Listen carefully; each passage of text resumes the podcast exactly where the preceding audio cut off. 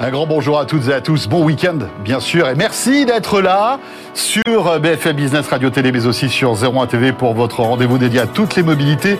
Bienvenue dans En route pour demain avec le retour de Pauline Ducamp. Pauline, ravie de te retrouver. Bonjour François. Avec au sommaire donc de ce nouveau numéro. Vous avez certainement ressorti votre moto avec les beaux temps, mais attention, cette année, l'homologation des casques change. Pascal Samama nous explique tout. Très important comme sujet. Et puis tiens, écologique, hybride, électrique, autonome, à quoi ressembleront les Renault en 2030 On en parlera tout à l'heure avec euh, l'une des porte-paroles de Renault. Alors l'essai de la semaine, elle se nomme la Toyota Aygo Cross. c'est une petite voiture taillée pour la ville, mais elle a quand même un petit look de SUV, François. C'est un essai de Julien Bonnet. Elle est trop mimi. Tiens, et puis ça aussi c'est mimi. Regardez ça, si vous êtes avec nous à la télé.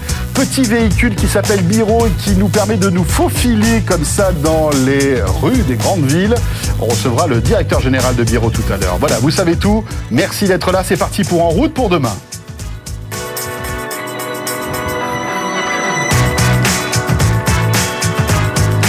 BFM Business et 01 TV présente En route pour demain avec Pauline Ducamp et François Sorel.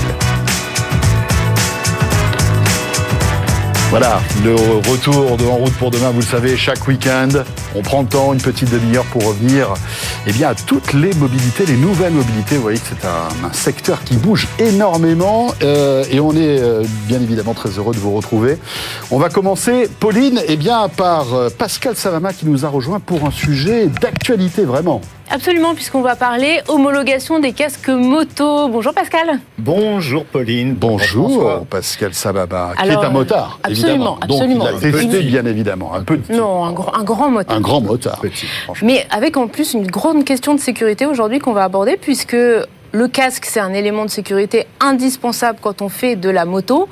Et là, les homologations de ces éléments de sécurité ont changé cette année. Exactement. Alors, c'est pas seulement indispensable, c'est obligatoire de porter un casque. C'est comme les gants, c'est obligatoire, il faut qu'ils soient homologués. Alors, l'ancienne homologation. Sur n'importe quel, excuse-moi, je te coupe, mais sur n'importe quelle moto. Quel, un 50, électrique, un cyclomoteur, une motocyclette légère, une motocyclette rapide, tout ce qu'on veut, il faut un casque et des gants homologués. Le blouson, on fait ce qu'on veut, chacun prend les risques qu'il veut. Voilà. Les bottes, chacun prend les risques qu'il veut, mais le casque et les gants, c'est obligatoire. Très bien. L'ancienne homologation, la 2205, elle a 18 ans.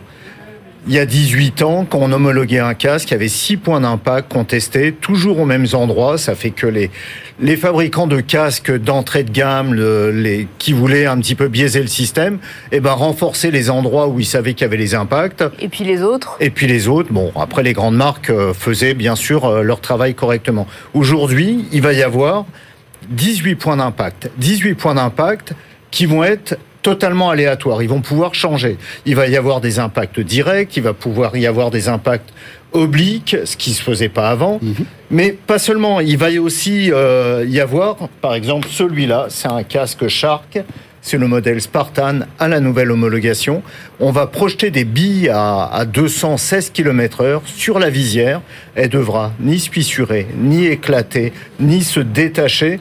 Et donc, euh, c'est autant de nouvelles contraintes que vont devoir gérer les, les, fabricants, les fabricants de casques. Tout ça, c'est pour notre bien, c'est pour notre sécurité. Exactement. Alors, il va aussi falloir euh, gérer les équipements tous les équipements qui vont autour du casque. Alors la visière, euh, la visière solaire qui est à l'intérieur, mais aussi l'intercom qui va permettre de téléphoner, écouter euh, des communications. Les petites caméras type GoPro qu'on peut mettre dans son casque. Il va falloir, ça c'est le syndrome Schumacher, c'est-à-dire que si on fait une chute avec une caméra GoPro sur le casque, il ne faut pas que le système de support de caméra rentre à l'intérieur du casque et blesse la personne.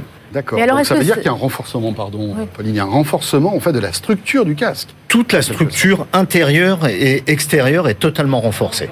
Ah oui. Mais alors, est-ce que ça veut dire que si moi, aujourd'hui, je fais de la moto, j'ai un casque, est-ce qu'il va falloir que je change mon casque pour passer à cette nouvelle génération? Alors non.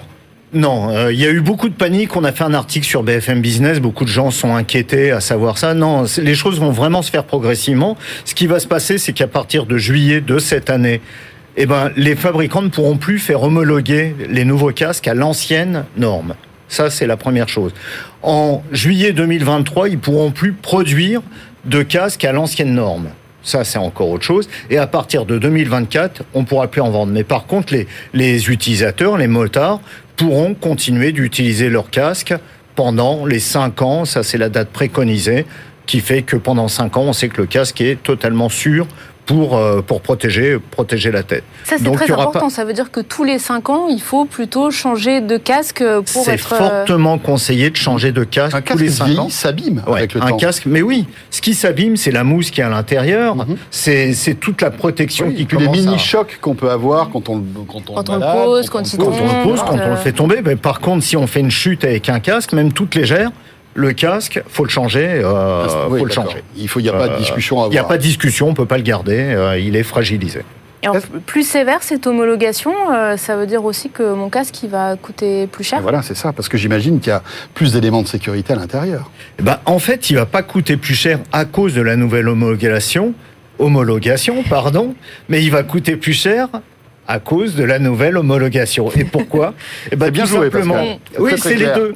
C'est super. C'est hyper pas clair, mais c'est très clair en même temps parce que parce qu'il y a des tensions sur les matières premières. Eh il y a le coût du transport qui augmente. Le casque est plus lourd. Il va falloir trouver des matières premières un peu plus un peu plus solides, un peu plus chères. Donc forcément, il va y avoir des prix et forcément, un casque plus lourd, et eh ben le transport a un impact directement dessus. On va trouver des casques. Alors ce casque-là, il est autour de 500 euros, un peu moins de 500 euros. Ces casques-là vont rester au même prix. Mais ce qui va se passer, c'est les casques d'entrée de gamme.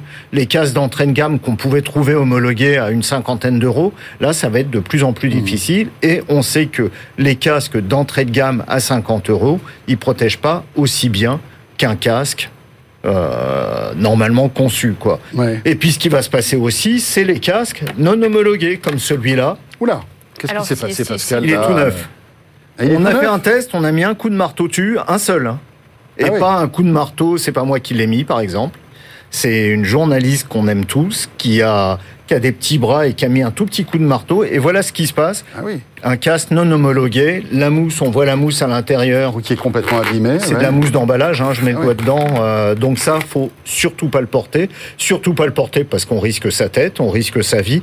Et on risque de laisser sa moto parce que si on se fait attraper par les forces de l'ordre avec ce genre de casque, eh ben, la moto est immobilisée et une amende de 135 euros. Donc, en fait, ces, casques-là devraient être interdits. on les achète sur les sites de vente en ah, ligne asiatiques et, pourtant ils sont livrés, ce qui devrait être formellement interdit. On ne devrait pas pouvoir en acheter en France. J'aime bien le warning qui a écrit euh, sur truc. Enlevez l'autocollant avant de vous en servir, au cas où, au cas où. Hein. Avant de s'en servir, enlevez le casque même. non, mais c'est dingue parce qu'il y a tellement d'écriture dessus que si tu si t'enlèves pas l'autocollant, tu vois rien quand tu conduis. Quoi. Exactement. très bien, mais merci Pascal pour toutes ces précisions. Et puis euh, juste un petit clin d'œil, avant que j'oublie, c'est les 10 ans de Moto Hero. Moto Hero, c'est quoi? C'est le magazine de tous les fans de la moto. Ouais, les, de moto, d'équipements moto, de, d'accessoires moto et de tout ce qui touche à la moto, jolie, belle. Ils ont 10 ans. Voilà. Et eh ben, bon, anniversaire. Bon anniversaire. Merci beaucoup, Pascal. Euh, tiens, eh bien, on parle d'anniversaire. À quoi ressemblera la voiture chez Renault en 2030 c'est dans quelques années, ça va vite bah ça va, c'est même demain, c'est limite demain. on, appuie, on, appuie, sur le bouton maintenant, eh bien, de la machine à remonter le temps, et on accueille notre invité Cléa Martinet. BFM Business et 01 TV présente En route pour demain, l'invité. Alors une voiture qui sera recyclable, mais qui sera aussi composée de, matériaux recyclés, une voiture qui sera aussi hybride, électrique, hydrogène, qui embarquera plein de technologies pour surveiller le conducteur, être sûr qu'il est en, qu'il arrive à conduire sans danger, qu'il n'y a pas de problème sur la route, qu'il va bien. C'est un peu le portrait robot de la Renault en 2030 et Cléa Martinet, on va la découvrir avec vous. Bonjour, merci beaucoup d'être avec nous aujourd'hui. Bonjour, merci de m'accueillir. Alors vous êtes directrice développement durable et la semaine dernière sur le Change Now à Paris, donc un salon autour autour de l'innovation et euh, autour de l'environnement. En fait, vous avez présenté donc ce Scenic Vision. Alors, Scenic Vision, c'est le Scenic du 21e siècle. Voilà, tout à fait. Alors, je, je, ne sais pas ce que je peux dire de plus par rapport au portrait robot que vous avez dressé là, qui est tout à fait complet. En fait, notre CEO, Luca Demeo, a décidé de revisiter ce modèle très iconique dont la première concept car était sortie en 1991, donc 30 ans plus tard.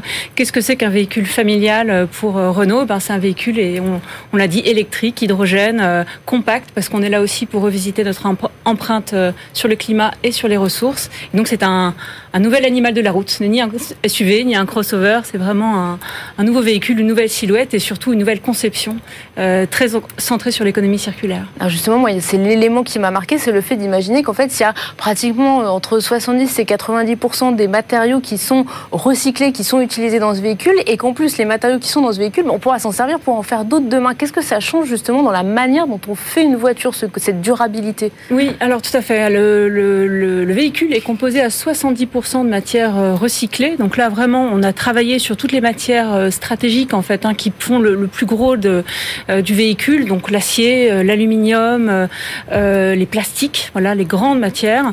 Et puis, on a travaillé aussi à, leur recyclabilité, c'est-à-dire concevoir un véhicule pour qu'il soit recyclable lui-même. Donc là, l'exemple un peu iconique de ce véhicule, ce sont les sièges. Normalement, les sièges dans un véhicule, c'est un, un, composant assez difficile à recycler. Il y a du polyuréthane, qui est mhm. un, une matière thermodure difficile à recycler. Et là, ils sont entièrement composés de polyester bas carbone recyclé monomatière. Donc en fait, une seule matière, ça permet non seulement de mettre beaucoup de recyclé, mais aussi de le recycler complètement euh, à la fin. Et donc c'est à la fois recyclé et recyclable. C'est euh, toute la, euh, la, dynamique dans laquelle les designers se sont attelés pour la conception de ce véhicule. Alors 2030, c'est demain. Qu'est-ce que vous fixez comme objectif? Parce que c'est vrai que les, les défis sont immenses pour un constructeur automobile comme Renault. L'électrification euh, de plus en plus intense, euh, avec euh, sans doute de nouvelles technologies. Il y a aussi d'un autre côté le, virage de l'autonomie en véhicule. Le côté recyclage maintenant, qu'est-ce que vous vous donnez comme calendrier en fait? Cette voiture de 2030 pourrait exister? Elle serait prête? Alors, elle existe déjà. Hein, Scenic Vision, ce, ce véhicule, c'est un, il roule en fait. Ce n'est pas un chocard. Mhm. Euh, on peut euh, se, déplacer, circuler avec. On a poussé les curseurs jusqu'au maximum de ce qui était faisable techniquement faisable de faire. Bien entendu, aujourd'hui, euh, la manne en matière recyclée n'existe pas pour le porter à l'échelle, mais chaque pourcentage qu'on a annoncé, le 70% recyclé, le 95% recyclable, tout est faisable. Donc, comme tout est faisable, tout est déclinable. Mhm. Donc on s'est fixé des objectifs dans notre feuille de route. Hein. Euh, aujourd'hui, euh, Mégane électrique, elle est déjà homologuée comme étant à 90% recyclable, par exemple. Aujourd'hui, en moyenne, nos véhicules sur les routes, on est assez euh, bon là-dessus. Ils comportent en moyenne 30% de matière recyclée. D'ici deux ans, on veut le porter entre 33 et 35% et l'augmenter encore euh, pour 2030 euh, euh, dans les cinq années à venir. Donc voilà, on a plusieurs échelons comme ça de déclinaison de ces objectifs. Là, j'ai parlé de recycler, mais on a aussi une feuille de route pour la sécurité embarquée et pour la décarbonation, dont je peux parler aussi si c'est quelque chose qui vous intéresse. Bah, justement, la décarbonation, c'est un peu l'autre élément d'innovation moi, qui m'a beaucoup interpellé sur ce véhicule, c'est qu'il a une motorisation, alors qu'il est hybride, mais qui est l'hybride électrique hydrogène. Alors c'est avec 800 km d'autonomie au total en faisant juste une petite recharge, euh, un petit plein d'hydrogène, pas une recharge sur la route. Enfin c'est quand même une technologie qui, qui est inédite chez Renault. Oui, alors en fait on a on a exploré cette euh, technologie là parce qu'une fois qu'on a opéré le virage de l'électrique, ce qui est chose faite chez Renault depuis un certain temps, on a sorti la Zoé en 2013 comment est-ce qu'on peut décarboner encore davantage Une fois qu'on a passé le virage électrique, le contributeur principal à l'empreinte carbone d'un véhicule, c'est sa batterie. Donc le, prolongateur d'autonomie hydrogène est là pour réduire au maximum l'empreinte de la batterie. Donc concrètement, Senec Vision, c'est un véhicule qui embarque une batterie de 40 kWh, ce qui est quand même très peu, c'est une autonomie d'à peu près 300 euh, km. Avec un prolongateur d'autonomie, on arrive jusqu'à 500 km. Donc pour un Paris-Marseille, on fait Paris-Lyon avec cette autonomie-là. On fait un refill de 5 minutes et on va euh, jusqu'à euh, Marseille avec l'étendeur d'autonomie hydrogène.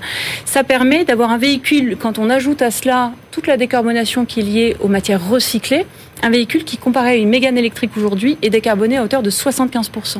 Donc en fait, il a le poids euh, en carbone, littéralement d'une batterie euh, d'un véhicule électrique aujourd'hui. Donc euh, cette technologie hydrogène permet de franchir un pas supplémentaire euh, dans la décarbonation et c'est ce qu'on explore. Bien sûr, on voit pas ça comme une applicabilité immédiate, mais ça va prendre un petit peu de temps parce qu'il faut des stations, il faut pouvoir que les prix baissent aussi un petit peu, que ça soit sur le carburant hydrogène comme sur le prix de la voiture et puis que la technologie se stabilise Exactement, aussi, Exactement, que la technologie se stabilise. Nous, on a pris le pari de l'hydrogène sur les véhicules utilitaires. Hein. On a une jeune venture avec euh, une entreprise qui s'appelle Plug Power et donc qui s'appelle Ivia, notre entreprise, et on mhm. développe des solutions clés en main hydrogène pour les véhicules utilitaires. Euh, L'applicabilité pour un véhicule électrique passager, hein, pour euh, les usagers tous les jours, on la voit plutôt une fois que le véhicule utilitaire aura tiré la technologie de l'hydrogène, que le territoire se sera maillé, et peut-être qu'à ce moment-là, si euh, le, maillage hydrogène a pris, on pourra euh, réfléchir à une applicabilité pour, pour vous et moi. Voilà, passionnant hein, tout ça. On parlera beaucoup d'hydrogène aussi la semaine prochaine. Hein, Absolument, c'est l'une des grosses tendances de fond de l'automobile. Merci beaucoup. Merci. Merci, de m'avoir reçu. Euh, et vous restez avec nous. Maintenant, il est temps de retrouver l'essai de cette semaine, Pauline. Absolument. Et là, on va passer sur une voiture qui n'est plus une familiale comme le Scénic, mais qui est une toute petite voiture dédiée à la ville. Son nom, c'est la Toyota Aygo Cross. Et c'est un essai de Julien Bonnet et Sébastien Rouet. BFM Business et 01 TV présente En route pour demain, l'essai.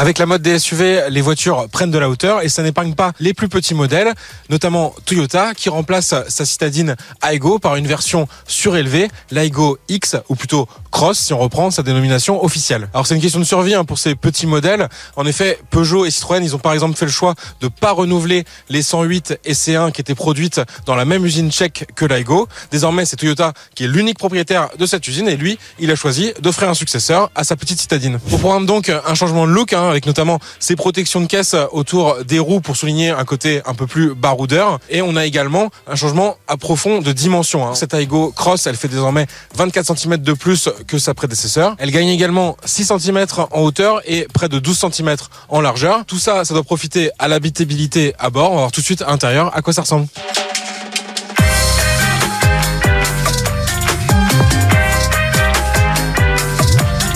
Donc à l'intérieur de cette Aigo Cross, on découvre euh, finalement un habitacle beaucoup plus moderne que sur la précédente version. On a notamment cet écran tactile 9 pouces au centre euh, bah, qui est assez réactif et qui propose du CarPlay et du Android Auto sans fil et ça c'est toujours agréable. On a aussi l'utilisation de plastique dur à foison mais ça c'est un peu normal sur un petit modèle qui se veut pas cher mais pas mal de petits détails plutôt réussis notamment ces petits liserés orange qui rappellent notre finition de notre modèle d'essai donc Air Limited. Petite originalité du côté du compteur hein, derrière le on a bien un compteur à aiguille traditionnel avec les jauges de réserve de carburant, mais il est surmonté d'un petit écran 4 pouces qui va quand même permettre d'afficher quelques informations comme la consommation ou également les modes de conduite enclenchés. Du côté des équipements de confort, bah, on a de la climatisation automatique mais avec des boutons de réglage manuels et ça c'est toujours appréciable. Pour l'hiver, on adorera les sièges chauffants, mais nous avec l'été qui approche, on est ravis de pouvoir profiter du toit ouvrant en toile. Et on part tout de suite sur la route voir ce que donne cette Cross.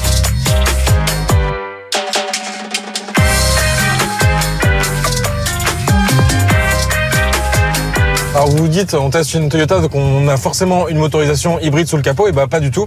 Sur cette Aygo Cross, Toyota propose uniquement une motorisation 100% thermique, et pour une raison assez simple, en fait, pour limiter le coût final pour l'utilisateur. On dispose donc d'un moteur 1 euh, litre 3 cylindres atmosphérique de 72 chevaux, donc une puissance qui peut paraître euh, assez limitée, mais en fait c'est bien adapté au petit gabarit de ce véhicule qui se destine plutôt à la ville. Donc cette puissance limitée associée à un poids qui reste aussi sous la tonne, bah, ça va permettre à cette Aygo Cross de limiter ses émissions de CO2 et elle échappe ainsi au malus automobile. Sur notre modèle d'essai, on dispose de la boîte automatique donc à variation continue, donc le classique hein, chez Toyota qui va avoir tendance un peu à s'emballer quand euh, on appuie assez fortement sur l'accélérateur, mais finalement elle est plutôt bien adaptée à cet usage urbain et cette Aygo Cross elle est aussi proposée avec une boîte manuelle. On a également pas mal d'aides à la conduite, hein, notamment le régulateur de vitesse adaptatif et le suivi des lignes de la route qui sont proposés de série, ce qui est un peu surprenant sur un véhicule à vocation urbaine pour une fonction qui servira plutôt sur voie rapide. En résumé, cette Aygo Cross elle se révèle en fait assez confortable hein, dans son domaine de prédilection qui est la ville avec un bon rayon de braquage,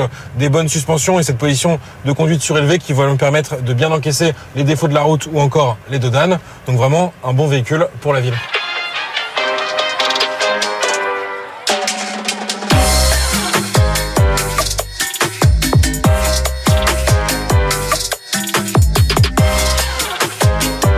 Côté tarif, cette Aigo Cross démarre à 15 990 euros et pour notre modèle d'essai en finition haut de gamme Air Limited avec pas mal d'équipements dont ce verre cardamone, eh bien il faut compter un prix de départ de 23 990 euros auquel on ajoutera 1000 euros pour la commande de boîte automatique avec les palettes volant. Des niveaux de tarifs et un positionnement de micro-citadine surélevé qui pourrait lui permettre de trouver son public, notamment face à des concurrentes massivement électrifiées, donc en hybride ou en 100% électrique et donc beaucoup plus cher. Chez Toyota, c'est aussi une solution pour proposer une alternative aux clients intéressés par la Yaris, mais qui n'est quasiment plus vendue qu'en hybride. BFM Business et 01 TV présente En route pour demain, en région. Alors, la X est toute petite, Pauline, mais on a en stock encore plus petit, Absolument. avec euh, un concept très étonnant que on va vous faire découvrir maintenant, qui s'appelle Biro. Et on est avec le fondateur et directeur général, comme Drescher. Bonjour, merci beaucoup d'être avec nous aujourd'hui. Bonjour, merci de votre accueil. Alors quand on dit petit, on dit vraiment petit parce que je pense que si je m'allonge à côté de la voiture, elle est à peine plus grande que moi. Donc on est vraiment sur une toute petite voiture d'un mètre 70. Le, le- le but, c'est quoi? C'est de concurrencer le, le scooter? C'est de concurrencer la, la petite citadine qu'on a vue juste avant? Alors en fait, l'idée du concept, c'était de, de concevoir le, le quadricycle électrique le plus petit du marché. Il fait 1m74 de long euh, et 1m03 de large. Euh, donc l'idée, c'était de, de, de combiner l'avantage du, du scooter, l'agilité du scooter, avec la stabilité d'une voiture. Euh, Pour, tout- pour tous ceux qui euh, n'y arrivent pas trop à s'im- s'imaginer à quoi ça ressemble, c'est quoi? C'est comme un Twizy. euh, le Twizy, on l'en voit de temps en temps euh, dans les rues. Ça ressemble un peu à ça Alors oui, euh, c'est encore plus court. Esthétiquement, euh, on, a, on a un design italien, vu que le, le véhicule est produit en Italie. Euh, on a deux places side by side, hein, donc c'est pas le même concept que le Twizy avec une place l'une derrière l'une derrière l'autre. Et on est totalement couvert en hiver avec un système de porte amovible si jamais on veut circuler en été euh, sans avoir chaud. Donc on peut enlever, on, on peut enlever les On a un portes. système de charnière où on a, euh, on a la possibilité d'enlever les portes, mais également en hiver d'être totalement couvert. euh, Voilà, comme dans avec un vrai un- véhicule. En fait. voilà. Avec, euh, clim, quoi, en fait. Oui, c'est ça. avec un pare-brise chauffant pour, euh, pour dé- désembuer le pare-brise. euh, voilà. Alors on voit, euh, si si vous êtes avec nous à la télé, quelques petites images d'illustration, mais on voit pas vraiment le véhicule. Vous en êtes où en fait dans ce concept comme Alors le véhicule est, est, est commercialisé depuis, euh, depuis quelques années euh, en Europe et en France. euh, on a donc lancé la filiale Biro France avec une boutique euh, dans Paris. Mhm. au 27 rue des Archives. Euh, le véhicule est disponible à achat. Euh, on a notamment une, une, une grande partie de, de clientèle dans toute la France, que ce soit à Paris, dans le sud de la France et, et petit à petit dans les, dans les autres villes. Euh, le véhicule est très présent en Italie et, et en Hollande, mais on est en train de développer euh, de plus en plus de villes d'Europe euh, Voilà. aujourd'hui. Si vous êtes avec moi à la télé, on le voit vraiment là. Ouais. On n'est plus dans les, les petites images de dessins animés. Et ce qui est intéressant, c'est que c'est donc une voiture électrique, mais avec une facilité d'utilisation, puisqu'elle se branche sur du 220 volts. J'ai pas besoin de faire installer une, un chargeur à Ou la une maison, une borne pour recharger. Voilà, parce que le, le véhicule consomme tellement peu euh, qu'on le, qu'on le branche sur une prise, euh, une prise murale. Et, et en 5 heures, on, on- on recharge totalement le véhicule pour parcourir ensuite 100 km, mal. ce qui est quand même largement suffisant pour, euh, pour des déplacements urbains et périurbains euh, pour le modèle euh, 125 euh, Alors voilà, parce qu'il existe deux modèles. hein. Un Voilà. modèle sans permis. et un modèle euh, avec un permis euh, 125 euh, qu'on peut conduire à partir de 16 ans. D'accord. Voilà. et qui roule jusqu'à 40, euh, 60 km heure.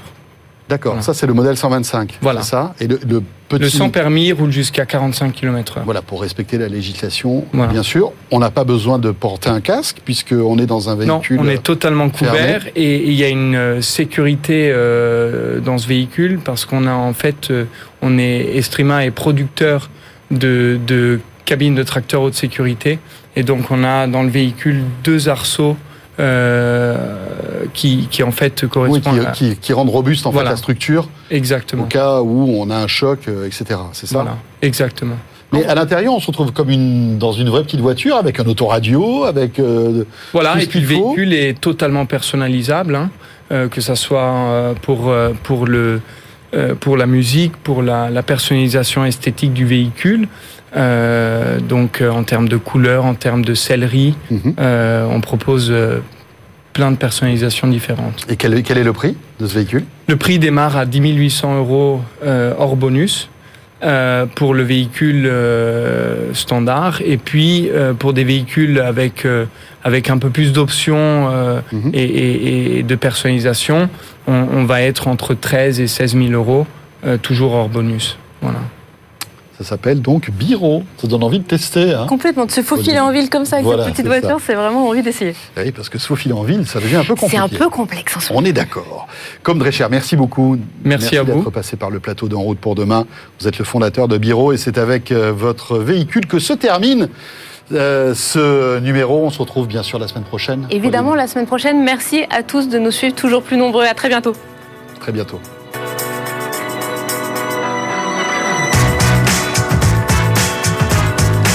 BFM Business et 01 TV présente En route pour demain avec Pauline Ducamp et François Sorel.